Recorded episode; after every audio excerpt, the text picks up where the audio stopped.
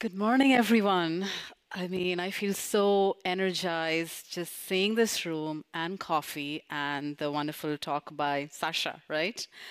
Um, so, um, I'm going to begin where it all begins for girls like me. It starts with a date in our pre hand washing era.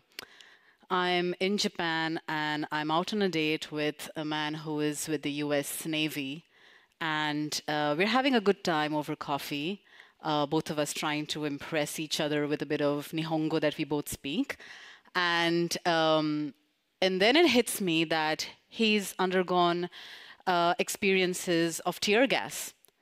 And then I realize, oh my God, actually, this date is a distraction from the paper I'm supposed to write on tear gas as part of an academic module. Because back in India, which is my home country, tear gas was being unleashed against protesters. So tear gas was something that was banned, you know, uh, after the World War One and World War Two, and the heroes of this and the main hero of this part of the world uh, said, "I'm strongly in favor of using poison gas against uncivilized tribes." That hero being Churchill, not my hero by any means. Uh, so I decided to switch, uh, turn off the date mode and turn on my journalist mode with this dude and asked him about his experience. And I submitted the paper, and then came the hand washing months. And then I thought, well, I have to convert it into something that's not just an academic paper, but something that almost everyone would read. My mom would read, that you would read. Um, so I decided that it had to get out of that box and go into something that's simplified and yet not, and yet not dumbed down. So yeah, that's the guy that I spoke to. I managed to talk to a guy in Portland in the US who had, who had uh, faced tear gas uh, during the Black Lives Matter protests, a student in Jamia Millia Islamia University in New Delhi who was in the library when tear gas was lobbed in, and a journalist from and based in India occupied Kashmir. This story I thought about how tear gas went from being normalized, you know, from being from being banned to being normalized in protest policing, uh, to the point that in the Rio uh, uh, FIFA games, one of the biggest budget for security was for tear gas and other tools. How did we reach this in this, uh, you know, in this time and age of this world? I thought this should be a story that any editor would be interested, right? Would you be interested in reading that story? It's a long one. But I'll tell you what happens in my part of the world as an independent journalist. This is how I maintain my business. These were all the rejections from all the publications that just were not interested in this story in spite of it being timely. One publication accepted it and killed it because there was a change in the editorial position and all of that. And I finally published it. And I was wondering, what is it that when you have a powerful story, but editors do not want to hear it? Um, I, a few years before that, I had a chance to be in El Salvador on a prestigious fellowship for, from the International Women's Media Foundation. Uh, one of six women, and I would say I was the only one from the Orient. And this was in 2016, just before the Trump years. I mean, just before Trump came into office uh, in the US. And obviously, the main story that everyone seemed to be interested were two things about El Salvador that maybe even you know about gang violence and criminalization of abortion. Two extremely important topics, but I knew that a country and a land and its people simply cannot be defined by just two things because I do not want to be defined by just the identity of being a woman from India. I managed to publish these two stories of a Salvadoran uh, woman who was a little girl during the Civil War, and she learned to read to be able to stop corporate mining. Um, El Salvador, I found out, was the only country in the world to have banned metallic mining. It was the first one at that time. But where was that story? It was nowhere to be found and then because it was all about the American dream and like pushing behind, uh, pushing back on refugees and migrants, what does it mean to go out looking for the American dream? What does it mean for people who stay behind? And so I decided to try and go back to the families where the villages are only um, comprising older people and children because the younger generation had gone off for the American dream. to really see what is that American dream in El Salvador, you know, with the remittances coming in.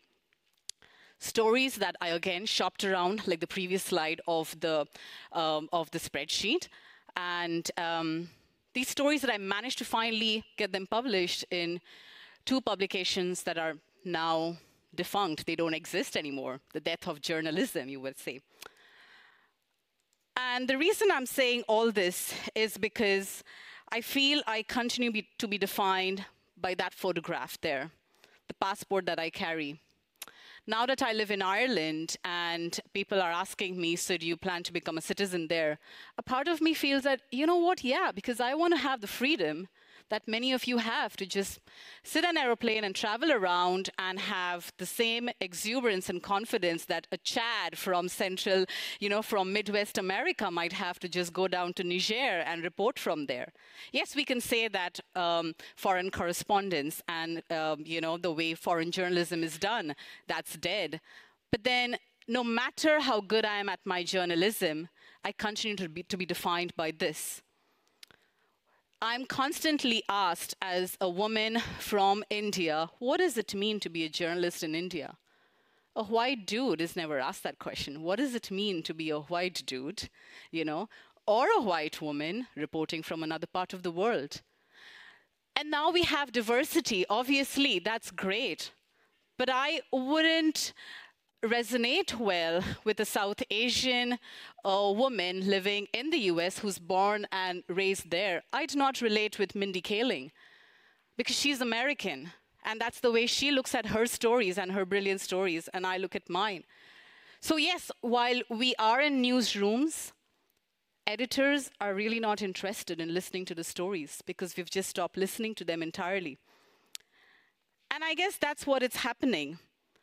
That I'm asking myself, and I ask you, can I see myself beyond that what has been ascribed to me? What I look like, what I carry, what I choose to carry, what I choose not to carry. How can we see each other beyond what has been ascribed to each other? Are we truly listening? Yeah?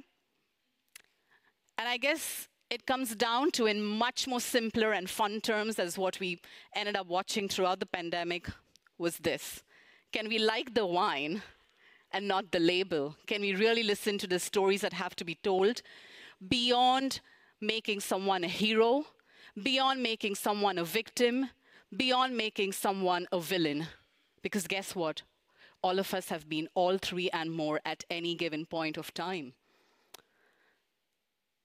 So, could we also love, cherish, welcome the stories?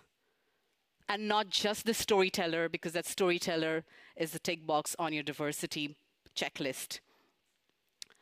Could we go beyond the gatekeeping and focus on better storytelling? And not just gatekeep that, but also open up those gates, right? And could we go beyond the gatekeepers of Pulitzers? Any of you journalists here? Great. Any of you journalists here who are not Americans? Okay, none of us are going to win a Pulitzer, no matter how great we are as journalists. And yet, someday, we would never be called as the best journalist who's done that that amazing reporting because we don't have the Pulitzer, because we are not American citizens, because that's one of the criterias, right?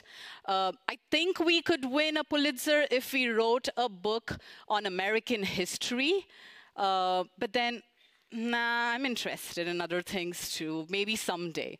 But that's what I'm trying to say, you know? We have just this one pedestal in every platform and every field that's going to determine who gets to speak and who doesn't. I'm speaking to you because I speak English and not one of the other six languages I speak, and vice versa. So that language is also another gatekeeping then. And that brings me back to my life in Japan. Where it took this country, which is considered one of the most modern, with most technological advances, where I still had a fax machine because that's how it works, and it's a place where people respect each other with masks, even before the pandemic, because they respected each other. It took them 116 years to raise the age of consent for sex. What took it so long? Aren't you curious? Well, editors were not. Well, it turns out France and other countries also have very low ages for, you know, for, uh, for age of consent for sex, but then we don't get to really hear about that because, again, we've decided that some countries are modern, some countries are not. I come from a country which continues to be defined as a developing country. And you know what? Now I've realized I like that because I'm developing and I'm not yet developed. It's not rigid. It means there's a window, there's an opening for us to grow and be better. It's messy, it's not perfect. India is busy killing Muslims right now, but at the same time, it's the place where women continue to go out and protest. They make their voices heard. We are loud and we just do not take any BS. I'm happy that I come from this country and any other country that's defined as developing, because the moment it's developed, it's done, it's rigid, it's arrived, it's decided. I will tell you what the rules are and how it's going to be, and where we're going to, this is the gate, and this is where it's going to be open, and this is where it's going to be shut. So before we think of what's a developing country, let's really ask is that really a problem or not? So maybe the age of foreign correspondent is over. Yesterday, someone said that journalism is over. So many of my friends who are journalists have died because they have been telling the, because they have been bringing truth and news to you. Without that, you really, none of your innovations would work if you didn't know what's happening in the world. So maybe the age of telling stories from another part of the world is over. Maybe it's not. Maybe it's turned in a different way. Can we look into our own backyard as we did during those hand washing pandemic years?